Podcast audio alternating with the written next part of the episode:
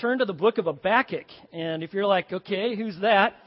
Uh, if you can find the beginning of your New Testament and go about twenty pages back into the Old Testament, you're going to probably run into him, okay? He's got three Ks in his name. He's probably the only person I know with three Ks, okay?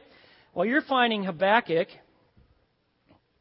I'm going to tell you a little bit about a situation of finding seats. Okay, I'm not speaking right now. I think everybody's found one with all the kids cleared up here.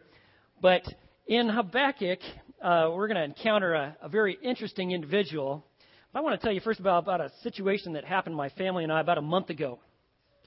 Uh, Karina is really good at finding some really good deals, if not free entertainment. And I think some of you know this, but about a month ago, there were two concert pianists that came to Waco.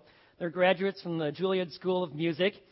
Uh, Greg Anderson, Elizabeth Joy Rowe. They actually made their way. They're going to do a free concert at the Ball Performing Arts Center with these two Steinways. They're part of the Steinway Concert Series, and they got these two Steinways together. Uh, my wife showed me a little video of them on YouTube. Man, they're like, they have a flair of the dramatic. I mean, they just really could put on a show, and they had this free concert, so we decided we're going to go. So that Saturday evening, we're having dinner, and like, all right, kids, we're going to go to this concert.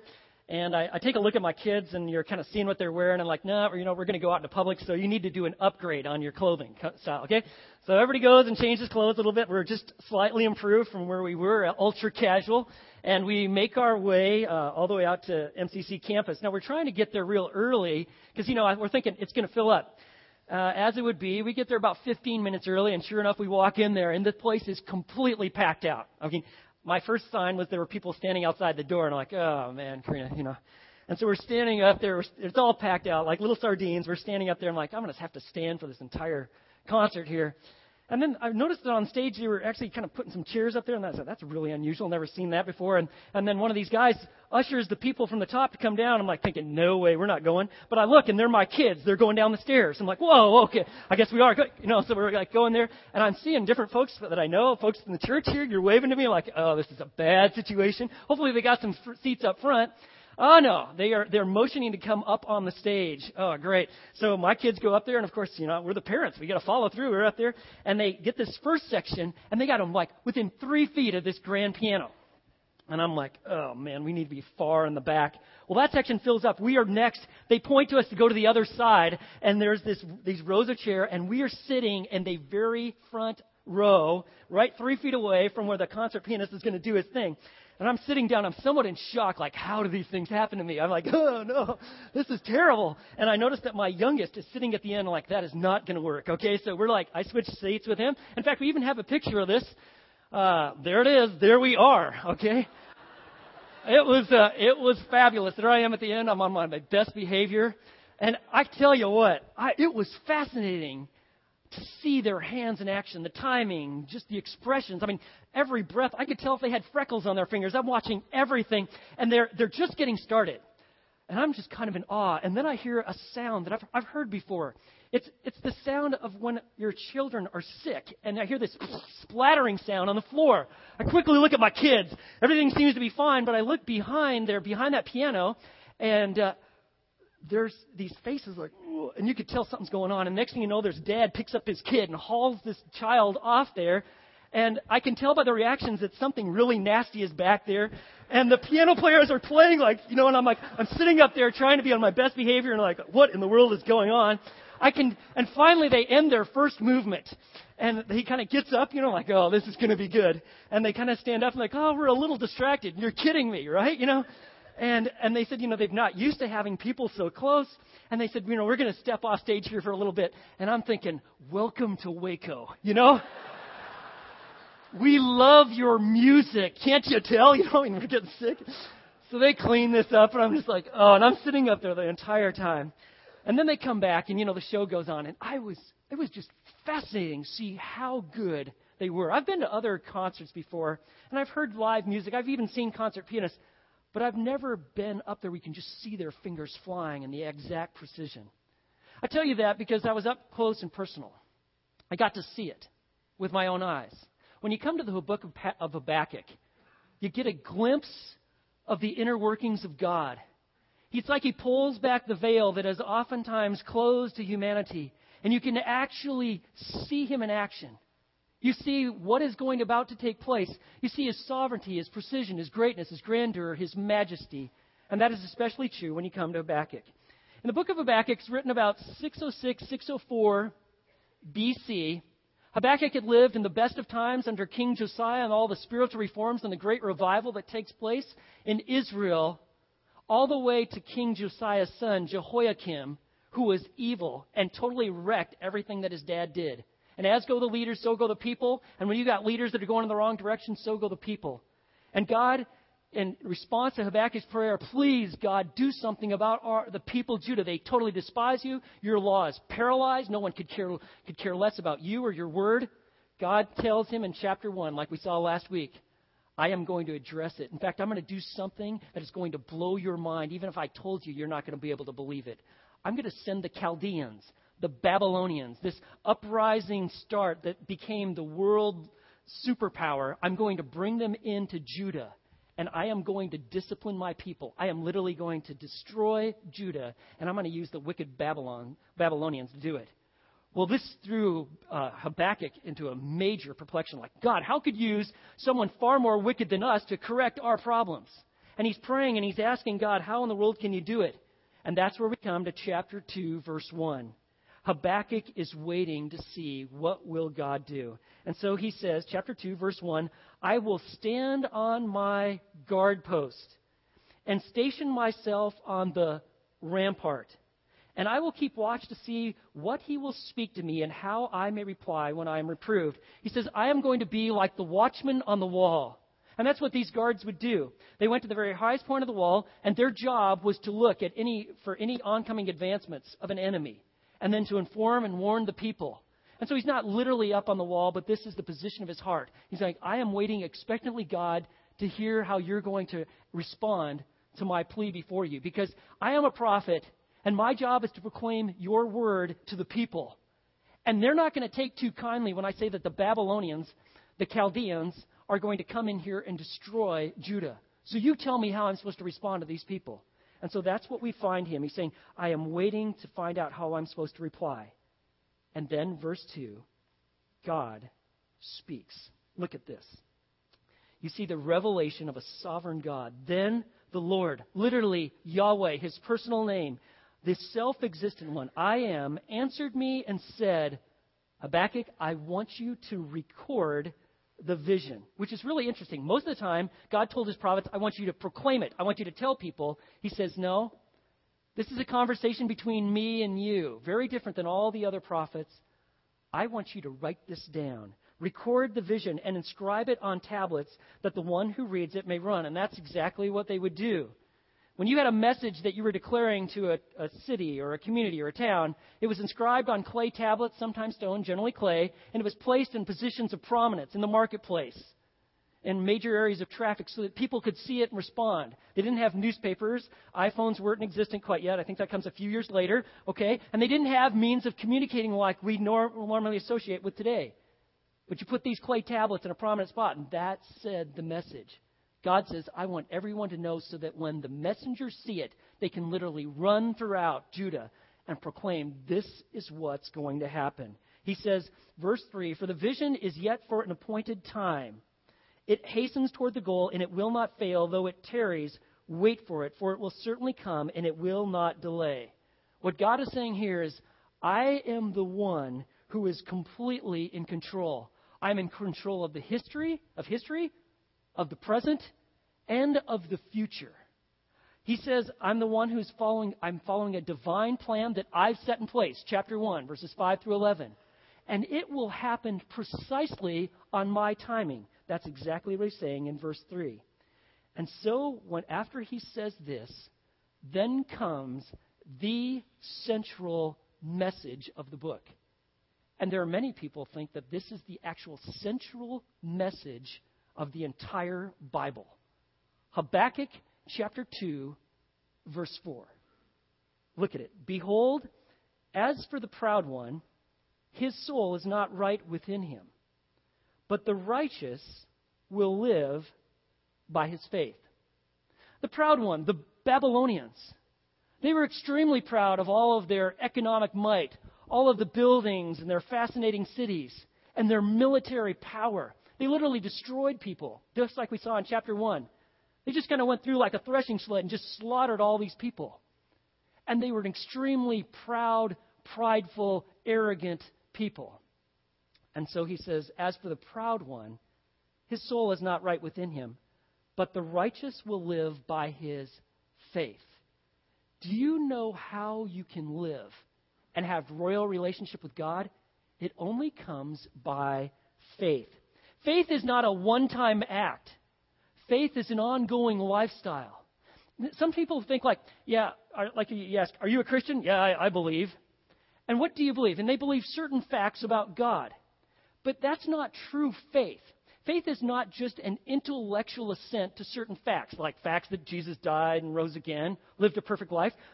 Guess what? The demons believe those things and they shudder.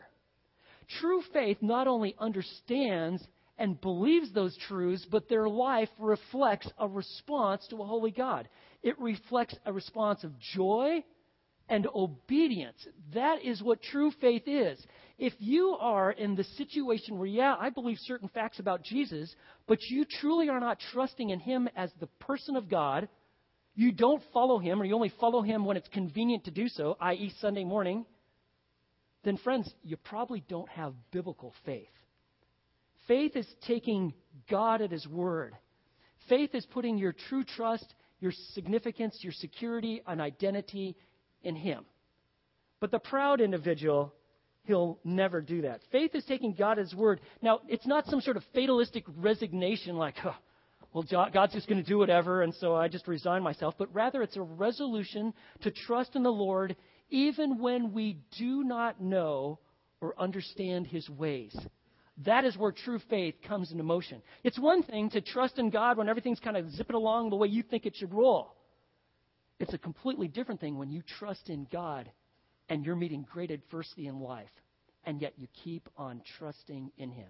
In fact, the times where you can't even sense God's presence and you are still holding on and believing in Christ, that is true faith. And what happens when you have a sincere faith that you actually learn to resolve the mysteries of life by the mystery of God? It's kind of like this. When we come to the things that we don't know in life, if you are living by faith, you fall back to that which you do know, that you do know about God and his character and who he is. It's kind of like, you know, those tapestry that we talked about last time? On one side, it's a bunch of jumbled up strings and all these knots. And like, this looks like a huge mess. That's what life looks like oftentimes on this side of eternity, doesn't it? I don't understand how this is going to work. This is a huge knot. This is killing me. This is terrible. Look what's happening to these people. But on the other side of that tapestry is an image and a display of the glory and the majesty and the significance and the sovereignty of God. And one day, even though right now we see dimly, we will one day see with very clear eyes God has accomplished fully his work. You see, we really live when we live by faith. Do you want life? I'm not just talking physical life. I'm talking, do you want genuine spiritual life? It comes by living by faith. Habakkuk two four.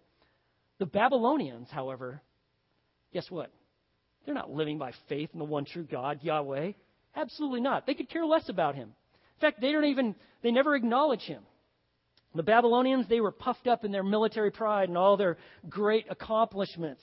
In fact, you can find out the arrogant attitude of the Babylonians, like in the book of Daniel. Daniel is one of those guys in five eighty-six B C, when Babylon does come in and totally destroys Judah, they start hauling off exiles. The first time they did this, they hauled off the cream of the crop, the very best of the kids, and they hauled them off because they're going to brainwash them. And one of those guys was Daniel and some of his friends. And Daniel records some of these interchanges. Nebuchadnezzar, the great king of Babylon and this empire, you can find in Daniel chapter four, verse thirty, he said this. The king reflected and said, and he's standing on top of one of these great walls in Babylon, "Is this not Babylon the Great, which I myself have built as a royal residence by the might of my power and for the glory of my majesty? It's all about me. Look what I have done." Well, if you uh, keep reading, you know how God responded to that. God will not share his glory. And you know what he does? He humbles Nebuchadnezzar. In fact, he turns him into something short of an animal, and he becomes a resident in his own state park for seven years eating grass. It was, uh, it was a national embarrassment. They had to hide their king. Because let me tell you, if you got a pride issue and it's between you and God, God will always win, and he'll do whatever it takes to bring you to your knees so that you will see God and worship God for who he really is. And don't think that pride was kind of, well, I'm so glad we don't have pride issues today. You know, that was back in the older times, but we've really gone past that, right? I don't think so. It is probably the number one issue in our world. Pride. It is huge. And pride, pride is, is deadly. It twists and contorts your soul. You are never satisfied when pride drives your life. It makes you greedy. It makes you restless. Pride is what drives your inner appetites to do wickedness, to do the things that God despises, because you will not submit to God. God is not the factor in your life. So pride literally destroys you. You're never satisfied, but God always addresses it. You see, for the proud one, guess what? His soul is not right within him. If you're finding your identity, security, purpose, stability in anyone or anything but God, pride is likely driving your life. Your soul is not right with him. I don't care how many Bibles you have in your house, how many times you showed up in a church, what your background is, what your mama believed. If you are not yielding, trusting to God by faith, you are likely living by pride. This verse is so critical. It's actually quoted three different times in the New Testament. And you're, you're here today, and I know that some of you are going through devastating circumstances. And you're like, how do you live when you got the world falling apart around you? Whether you're looking at it internationally or nationally or locally or even personally, just the inner turmoil, it's just tearing you up inside. How do you live? Friends, we live by faith. Just like we saw last week. You have to learn how to take your troubles to God. You have to learn to talk to him, to trust him. You have to look to God's character and his promises. Look at the fact that he's eternal and he's holy and he's sovereign and he's faithful and he's pure. You look to God's character. You must seek him and his promises. Like Jesus said, I'm never going to leave you. I will never forsake you. If you want to live by faith, we do so by trusting in the character of God and his promises. And friends, you live by faith by taking God at his word.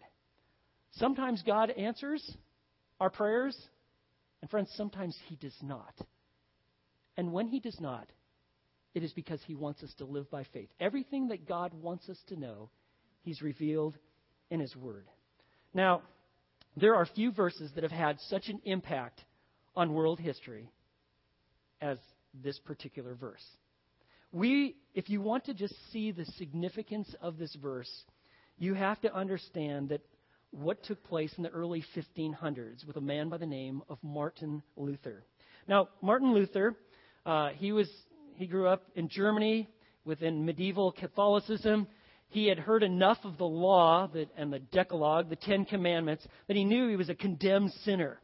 And it, it really bothered him, so much so that he had great anguish in his soul. He wanted to pursue and have salvation, but he simply didn't know what to do. Because, you see, back in the medieval times, the glory of the gospel of God, that God, that a man is justified by what God does through Christ, by you trusting in him, not by works, that was completely covered over. The The thought was the gospel was that you needed to do good works and sacrifice in order to please God, but you could never please God enough because you were such a miserable sinner. And so you had people in a system like Martin Luther that was just like going crazy over this whole concept that I can never please God. In fact, it's the point where he's angry at God. And so in Luther's day, just like the, today, when the gospel is covered up, just like in much of Catholicism and many even Protestant churches, it's so covered up, people don't even know what the gospel is. Luther decided I need to determine, he determined to seek his salvation. And so he entered an Augustinian monastery at Erfurt. And there he started studying the, the Bible, which was interesting because oftentimes they didn't get to studying the Bible until they actually spent some years in a monastery. He had a superior, which was a significant spiritual father that led him to various passages in the Bible. And as Martin Luther is studying, he comes across this verse, Habakkuk two four, when he's studying Romans. It's one of the places it's quoted, that the righteous or the just shall live by faith. And he kept pondering it, but he just he couldn't grasp that in light of the system that he was in. He he knew that it was different, but he lived in a system that kind of believed that in fastings and, you know, like self-beating, where you take a rope and beat yourself in the back while you're praying to try to sub- beat the flesh into submission, charity, good works, prayers, that this was the system which you please God. And yet he heard this verse and he kept thinking about it, the just shall live by faith, but he just couldn't reconcile it. In another period of his life, he is making a pilgrimage to Rome. After he crosses over the Alps, he becomes deathly ill. He actually goes into a monastery in Bologna, and these monks take care of him. And while he thinks he might be on his deathbed, this verse comes back to him, the just or the righteous shall live by faith. And he keeps saying it over and over, and he's trying to understand it. He eventually gets to a place where he is well enough to make finish his pilgrimage to Rome. So he goes off, he gets to Rome, and the reason that he's going to Rome, the capital, is because he wants to go to the church of Saint John Lateran's Basilica. This is the Pope's cathedral. All bishops in Catholicism have a cathedral. This is the Pope's, Saint John Lateran's. And he's going there because the Pope had said, I will give you an indulgence if you will ascend these stairs that they have at Saint John Lateran's. Now, if you're like, what's an indulgence? An indulgence is a release from punishment, either from some worldly punishment or punishment in purgatory, which is kind of a made-up system where you pay off sins that the Catholics developed. And you could buy or do some work of charity that would actually get you this indulgence or some sort of sacrifice. And so that's what he's here. The Catholic Church has said, if you do this, if you come here and you go up these steps. Now, they had two outer steps, which were rather ordinary, but the inner steps at Saint John's Lateran's, they believed had actually been miraculously transported from Jerusalem to Rome. And these particular steps, they said, were the steps used in Pilate's judgment hall. And you didn't just walk up the stairs. These particular stairs, you went on your knees and you said prayers to Jesus and Mary on each one of the twenty-eight steps as you went up. There were also on these stairs, and in fact, you see this picture of what they look like. There they are still today. There were these spots, they, they, they said, was the blood of Jesus as Jesus went back and forth during his trial at Pilate's, uh, Pilate's judgment hall. And they are covered with glass. And so these pilgrims would be saying these prayers to Jesus and Mary. They come to these spots and they kiss these spots, uh, kiss that glass, and they're making their way. The Pope said, if you do this, I will give you an indulgence. That's why Martin Luther's there. So he's going up there. He's wrestling with this. And then listen to this. This is what is told by Doctor Paul Luther in a manuscript that he wrote about what took place with his dad. Quote, he said, as he repeated his prayers on the Lateran staircase, the words of the prophet Habakkuk came suddenly to his mind. The just shall live by faith. Thereupon, he ceased his prayers, returned to Wittenberg, and took this as the chief foundation of all his doctrine. This became the firestone for the Protestant Reformation. And in the words of Luther himself, when he writes about this, he said, before these words, speaking about Habakkuk two four, these words broke upon my mind. I hated God, and I was angry with him because not content with frightening us sinners by the law and by the miseries of life, he still further increased our torture by the gospel. The gospel, as he understood it, that you had to perform works to please God. But then, but when, by the Spirit of God, I understood those words, the just shall live by faith. The just shall live by faith. Then I felt born again like a new man. I entered through the open doors into the very paradise of God. And friends, that is the gospel. You and I are made right with God, not by our works, but by believing in the finished work of Christ, that he lived a perfect life. He was the per- perfect sacrifice for our sins. He died, he was buried, and he rose again. He is the only payment for my sins, and he is alive. He can spiritually empower us. When we believe by faith in him, then we're made right with God. And that is true today. You are either here doing it on your own, maybe even have a religious veneer about you, or you're trusting completely and absolutely and the person of Christ. And only when you're trusting in him can you truly have salvation. But friends, it's either going to be God dependency or self-sufficiency. And which is it for you? God dependency, the just shall live by faith, or self-sufficiency. Well, notice what the text says. For the Babylonians, they are prideful. And so he says in verse five, furthermore, wine betrays the haughty man so that he does not stay at home. And the Babylonians were known for just their high addiction to alcohol, especially wine. In fact, when when this kingdom comes down, and that's what you're going to find out, that God is already prophesying that the Babylonians are going to be completely destroyed. They have this drunken orgy that's going on, and their city is literally taken over in one night because they were so inebriated they thought that they were invincible. And the Medes and Persians conquered them in one night. That's why he's saying, furthermore, wine betrays the haughty man. You get drunk, you think you can do things that you simply can't. That's what took place for them. And he enlarges his appetite like Sheol, which is kind of considered the, the, the place of the dead. And he is like death, never satisfied. He also gathers to himself all nations and collects to himself all peoples. And he's speaking about the Babylonians. They literally are taking over all these people. And God says, I'm going to judge them. And so you're going to find, and he's got this, beginning in verse six, there are these five woes that are going to come upon Babylon. And what they do is they show the misery of a person who's trying to live life without God, or the misery of a country that is trying to live life without God. Now, why is it essential that you and I live by faith and learn to do so? Because apart from learning to live by faith, we cannot have a relationship with God. But let me also tell you this. If we do not learn how to live by faith, we will inevitably face the perils of pride. And let me just show you, as we finish these verses here, the prideful approach of seeking to live life without God. Let me show you what it leads to. The first thing it's going to lead to is greed and extortion. Verse six, he says, will not all these take up a taunt song against him, even mockery and ins- insinuations against him, and say, woe to him who increases what is not his, for how long? And makes himself rich with loans. And what he's talking about here is, you know what pride will lead to? It leads to greed and extortion. That's exactly what the Babylonians did. And God says, you know what? Will not your creditors rise up suddenly, and those who collect from you awaken? Indeed, you will become plunder for them. Yeah, right now you're taking everybody over. But shortly, in fact, it's five thirty-nine B C. So from between five eighty-six B C to five thirty-nine B C, you got the Babylonian reign. But five thirty-nine B C, God says, guess what? Your creditors are going to take you over. And notice what else he says to them. Because you have looted many nations, all the remainder of the peoples will loot you because of human bloodshed and violence done to the land, to the town and all its inhabitants. God says, I see and I care. And your sins will be judged because God is upholding justice in the universe. Let me show you something else that a prideful approach to seeking life without God leads to. It leads to exploita- exploitation and injustice. Look at verse nine and through eleven. He says, woe.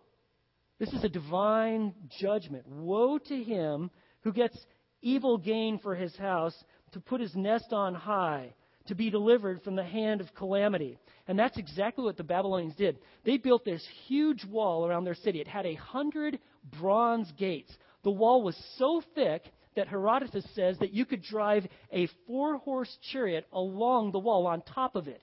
It's a massive wall. And they did this because Nebuchadnezzar, even to his own inscriptions, which we have found, actually thought that he had an impenetrable kingdom, that he could never be destroyed. And his wall was proof of that. He says, verse ten, you have devised a shameful thing for your house by cutting off many peoples. So you are sinning against yourself. Surely the stone will cry out from the wall, and the rafter will answer it from the framework. He's saying, you've built your kingdom by exploiting others. And your pride is going to be your undoing. You guys ever have these like fire ants at your house, or are they just at mine? You got them too? They're just joyful. It was one of the great discoveries when I moved here to Texas, to find out these little critters, man, they, they're They're nasty, man. They hurt. They create all sorts of bodily problems. Once they bite you, I had one time my leg was so swollen, I even called my doctor and said, is there something I need to do about that? Nah, he'll be fine in a few days. Like, okay, all right, these fire ants. And so I'm like, I'm going to figure out how to kill these ants, all right? Okay, I know if you're, a, if you're an ant lover, I'm sorry, but just don't listen to me for thirty seconds. And I have found the product, okay? It's this little earthing. It smells nasty. I keep it outside. Don't keep it in your garage. It smells really nasty, but you spray this little white powder. It looks like powdered sugar, and I think they think it is. And you put it on their little uh, little mound, and they go, and they take that because they think that's food. And you know what? In a couple hours, guess what? The ants are gone. I don't know what happened, but they're just dead or they're gone. You see, the ants, though, they think that oh, this is good. This is food. This is going to help build our little empire as we're taking over Grant's yard here. In actuality, it leads to their death and their undoing. That's what God is saying here. You stole all these things. You ravaged all these people. But it's going to become your undoing. Let me give you another thing. That when you try to live life apart from God, what pride does, it leads to treachery and murder. Look at verse twelve. Woe to him who builds a city without bloodshed and founds a town with violence. That's how you operate? He says, verse thirteen, is it not indeed from the Lord of hosts, the God of the armies, Yahweh, who's in control of the heavenly armies, that peoples toil for fire? You're, what you're doing is eventually going to be burned, and nations grow weary for nothing, and so that the people would have great hope. Here's one of the great verses in the Bible. I've got it underlined, verse fourteen. You need to know this. Babylon, you look like you're taking over the world, and you're... and you'll you'll never satiate your desire for power and for owning people. Let me tell you, the day is coming, verse fourteen, for the earth will be filled with the knowledge of the glory of the Lord as the waters cover the sea. God says this, one day, my glory, it will not just fill the temple. Many of the prophets spoke because God wants it crystal clear in every believer's mind. One day, my glory, my majesty, the, my personhood will be completely overwhelm the world. In fact, it's actually written about, and you find it in Revelation chapter twenty, in the millennial kingdom, Christ reigns as king, and the entire world recognizes, submits, and worship him, worships him. He's saying, one day, Babylon, you're soon to pass. Even if there is a resurgence, and there is in Revelation chapter seventeen and eighteen, this resurgence of this Babylonian empire, it's a religious, economic, political structure, it is crushed by Christ who comes from heaven and establishes his kingdom on the earth so that this verse will be fulfilled. But what you're doing, it leads to treachery and murder because of your pride. And let me just, by the way, tell you, verse fourteen is super important. Do you know why you are on this earth? You, you better, otherwise this is a rather aimless uh, journey for you, isn't it? You and I are on this earth for the glory of God. He seeks to extol himself through the lives of his people. We're just merely a present-day expression of what one day is going to cover the world of people worshiping, honoring God. We're not finding our sense of stability and significance in a political system, not in our possessions, not in our power, not in things that we received. We find our identity, purpose, peace in Christ, in God, and his glory. And if you're living for something other than that, you're living a very frustrating existence because you were meant for the exaltation of God. In your jobs, which is, happens to be your ministry, in your homes, in our church. Let me show you something else that takes place if pride is driving you and you're trying to live life without God. Verses fifteen through seventeen, it leads to indignity and violence. Woe to you who make your neighbors drink, who mix in your venom even to make them drunk, so as to look on their nakedness. Now, what's taking place here? When, when the Bible refers to people looking upon nakedness, it's usually a, a people group, like a nation. It has, it's not the idea that they're actually seeing them naked, although the Babylonians sometimes stripped, especially kings, put them in cages and turned them into public spectacles. But what they would do is it's, it's the idea that you as a nation are going to be completely humiliated. And that's what they did. You mix your venom. You humiliate people. And he says, verse sixteen, you will be filled with disgrace rather than honor. Now you yourself drink and expose your own nakedness. The cup in the Lord's right hand will come around to you, and utter disgrace will come upon your glory. Just like you made people drink of your wrath, God says, my cup is coming. my cup of judgment. If you don't turn and repent, if you don't trust me by faith, you will face my wrath, because I am fully against pride. And he says in verse seventeen, for the violence done to Lebanon will overwhelm you. Lebanon was this area to the north of Israel. They had these amazing cedars. Even the temple was built with these cedars. It was represented like the strength of the earth. The Babylonians completely ravaged that. They destroyed the beasts, verse seventeen, you see that? They terrified them. And because of human bloodshed and violence done to the land, to the town and all its inhabitants, God says, because you ravaged the land and my people. In fact, you even see that God's concerned about the trees and the beasts. I, God sees it all. And he says, I'm going to bring you to judgment. You will face my wrath. Now, one other really interesting note here about what pride leads to. You may not think of this because it, when you look at all these others, it's all about what the Babylonians are doing or what we think we can do. But let me tell you what pride will drive you to. It'll drive you to idolatry. Something or someone else will fill the place of God. And notice verse eighteen. That's what he addresses. What profit is the idol when the its maker has carved it, or an image, a teacher of falsehood? For its maker trusts in his own handiwork when he fashions speechless idols. Now, why would they fashion an idol? I mean, you got it all, right? Because man knows there's a lot of things outside of their control. And see, if you don't, do not submit and yield to the one true God, you don't trust him by faith, then you're going to find something to fill that. And so literally, you find that they're going to take wood and stones, they're going to put metal on it like silver or gold or bronze. They're going to decorate it, and they'll literally bow down and worship it. They will actually give themselves to it because they know there's things in life they can't control. And if you will not fill your life with the one true God, I tell you that God-shaped vacuum will be filled with something or someone else. And it's going to be idolatry. And he says, verse nineteen, woe to him who says to a piece of wood, awake! To a mute stone, arise! And that is your teacher? Really? Behold, it is overlaid with gold and silver, and there is no breath at all inside it. An idol is any person, power, spirit that you are trusting in for satisfaction, security, strength.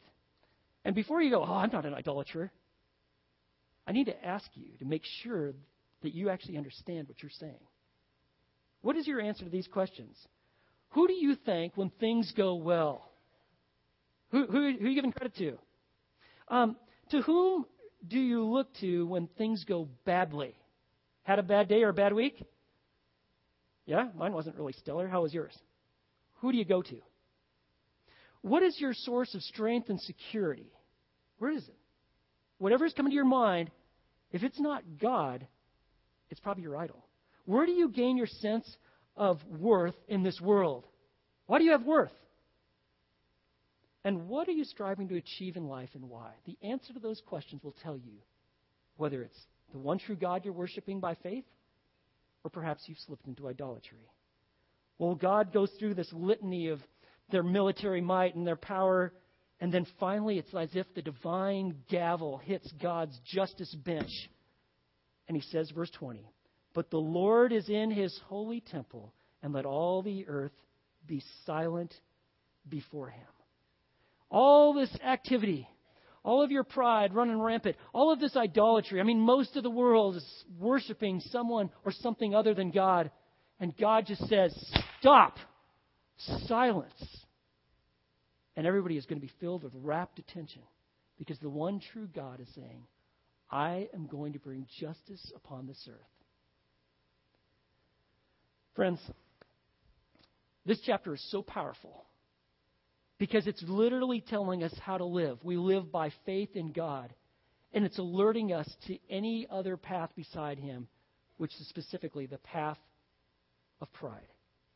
In the Sacred Museum of the Vatican, there is a sixteenth century sculpture by this guy by the name of Johann Lorenzo Bernini. It's called Habakkuk and the Angel.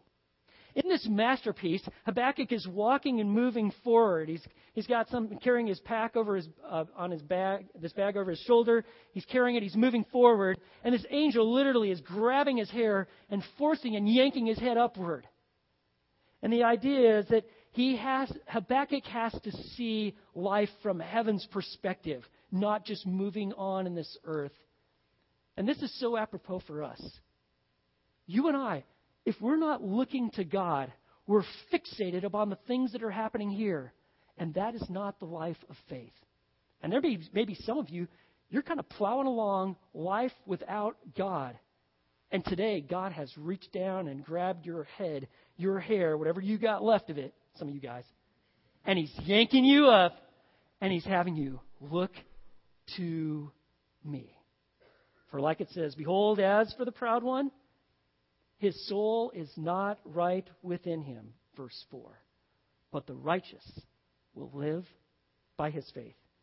We will either live by faith or we will face the perils of pride. Let's pray. Lord, what an amazing chapter of the Bible. I would imagine that our theology is deficient if we've never spent time in this chapter. And you're teaching us things about yourself that we would never know had we not taken some time to look at the pages of Scripture, sometimes the unnoticed pages of Scripture.